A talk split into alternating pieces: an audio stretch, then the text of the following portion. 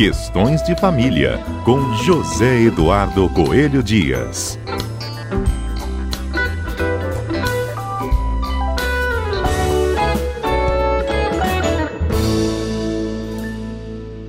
Segunda-feira é dia de Questões de Família com José Eduardo Coelho Dias. Bom dia, Edu. Bom dia, Zé Carlos. Bom dia aos nossos queridos ouvintes da Rádio CBN. Zedu, hoje o nosso destaque é sobre as violências praticadas por filhos contra os pais idosos e as consequências legais disso. Os pais idosos nesse tipo de situação podem pedir à justiça que afastem esses filhos em caso de violência? Como que isso é feito? Zé Carlos, a gente não tem noção de como é a situação de, de violência contra idosos. E é uma coisa assustadora. É, e é toda, todo tipo de violência, tá? desde a violência física propriamente dita, até o abandono, é, violência material, é, o famoso cartão da, do, do INSS que fica com o filho, que usa o dinheiro e o pai não vê a cor daquele dinheiro e por vezes experimenta até privações, não tem o dinheiro, não consegue ter uma assistência nem para buscar um remédio na farmácia popular. Enfim, é uma coisa que a gente não, não espera encontrar, mas nas nossas andanças por aí a gente tem visto muito, tá? E sim, sim, os, os pais que, que se sentirem ameaçados ou violados, vítimas de algum tipo de violência, seja psicológica, tem a violência psicológica também, que é, é muito terrível, sabe, Zé Carlos? Imagina aquele filho que, que faz chantagem emocional com o pai em relação a um outro filho, por exemplo. Uhum. Ora, como regra, os pais querem todos os filhos bem, não é assim? E, e a gente vê esse, esse tipo de pressão psicológica, enfim. E, e, é, e é interessante a gente observar que a nossa Constituição Federal lá no, no artigo 230, ela vai dizer claramente o seguinte: a família, a sociedade e o Estado têm o dever de amparar as pessoas idosas, assegurando sua participação na comunidade, defendendo sua dignidade e bem-estar e garantindo-lhes o direito à vida. Então, note, é dever da família, da sociedade, do Estado amparar as pessoas idosas e não é só amparar, é assegurar e defender a dignidade e o bem-estar dessas pessoas. Uhum. O artigo 229 da Constituição Federal vai dizer, por outro lado, que os pais têm o dever de assistir, criar e educar os filhos menores. E os filhos maiores têm o dever de ajudar e amparar os pais na velhice, na carência ou na enfermidade. Então, toda vez que a gente vê alguma violação desses direitos e deveres previstos na nossa Constituição, nós temos que pensar que sim, a lei não pode garantir um, um direito sem garantir também uma efetividade para esse direito. Então, nós temos crimes contra o idoso que podem ser denunciados, não é só pelo próprio idoso, não, tá?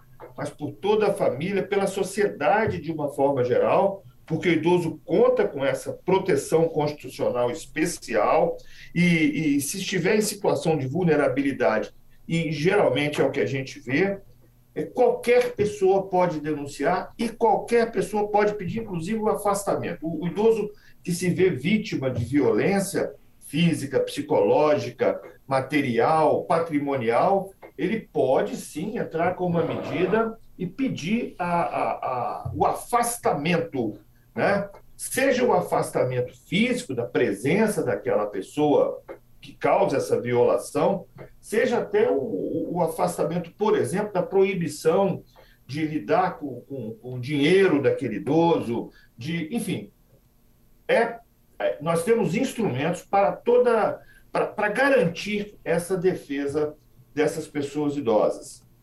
Perfeito, Edu. Para a gente contextualizar para o nosso ouvinte, né? O Tribunal de Justiça do Espírito Santo até divulgou um desses casos recentemente.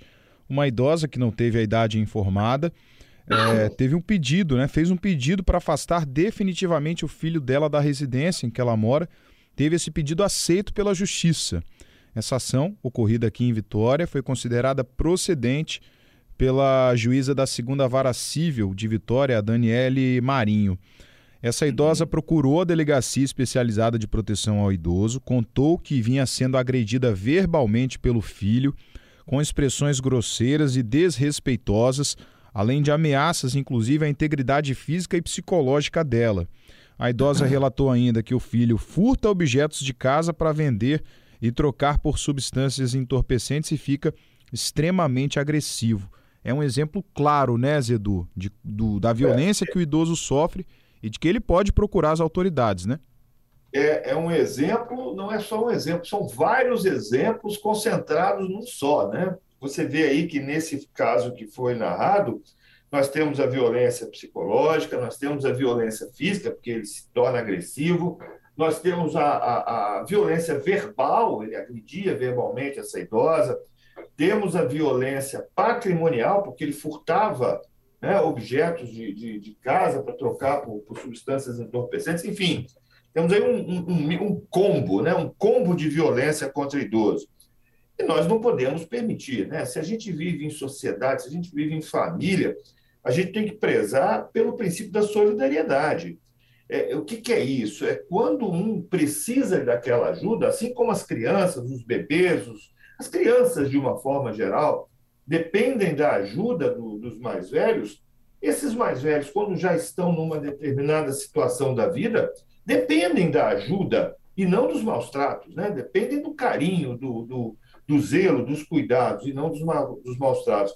Então, andou muito bem a juíza quando prolata uma decisão é, afastando, e espero que ela é juíza da vara civil, né? E eu espero também que esse caso tenha desdobramento nas esferas criminais. Porque esse tipo de violência não pode ser tolerada, e além da garantia à integridade dessa pessoa idosa, que é dada pela medida de afastamento, nós temos também que buscar uma punição e que essa punição seja exemplar para desmotivar ou para, para mostrar para a sociedade que violência contra idoso tem consequência, que nós não toleramos. E aí a importância também da garantia do que diz a Constituição, Zedu. Não sei se nesse caso é, foi dessa forma, mas utilizando esse exemplo, no caso da idosa ou do idoso é, não ter uma outra rede de apoio. Vamos supor que um, num caso desse é o filho único, é a filha única que traz todo esse problema. E aí, com essa medida de afastamento, essa pessoa precisa de um amparo, né? E é nesse momento que o Estado tem que agir, né? Tem que fazer o acolhimento desse idoso. Exatamente. Inclusive, Zé Carlos, na, no Estatuto do Idoso, nós temos uma lei, note bem, nós temos uma lei desde 2013, a Lei 10.741, que, é, que é, dispõe sobre o Estatuto da Pessoa Idosa.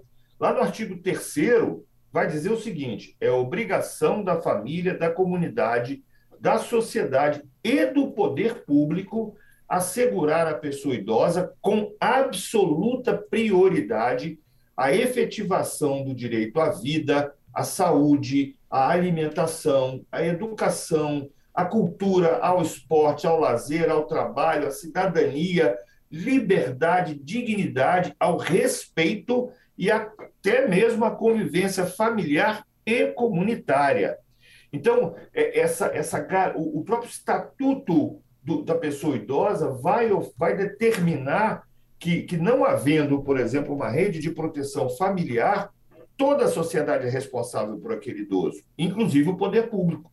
Então, o poder público tem que garantir essa prioridade no atendimento, por exemplo, é, além daquelas coisas que a gente já sabe, né? Atendimento preferencial imediato, individualizado junto aos órgãos públicos, é, preferência na formulação e execução de políticas sociais públicas específicas. Compete ao legislador dar prioridade à tramitação de leis que versem sobre políticas sociais é, públicas é, específicas para a condição da idosa. Outro, outra garantia, por lei, destinação privilegiada de recursos públicos nas áreas relacionadas com a proteção à pessoa idosa. É, então, note bem, Zé Carlos, não é simplesmente uma coisa de ideal, não é uma coisa programática. A, a, legislação é clara ao determinar que, que haja verba, que haja programa, que haja apoio para garantir, para efetivar a, a, a, a, expressão que usa a lei, que, que usa a lei é assegurar a pessoa idosa com absoluta prioridade a efetivação desses direitos: direito à vida, saúde, alimentação, educação, cultura, esporte, lazer, trabalho, cidadania, liberdade, dignidade, respeito uhum. e mesmo a convivência familiar e comunitária. Então, isso, isso não pode ficar na, na, na esfera das boas intenções. Isso tem que ser exigido do poder público e, inclusive, o próprio juiz tem é, é, é, é autoridade né, para determinar que, que, em determinados casos, o, o Estado faça o acolhimento dessas pessoas que, eventualmente, não tenham uma rede familiar de apoio. Né? Perfeito. Mais uma explicação detalhada e que faz com que os nossos ouvintes entendam perfeitamente o que é a garantia da lei. José Eduardo Coelho Dias, mais uma vez aqui na CBN Vitória. Zedu, até semana que vem. Se Deus quiser, estaremos aqui de volta, hein? Um abraço.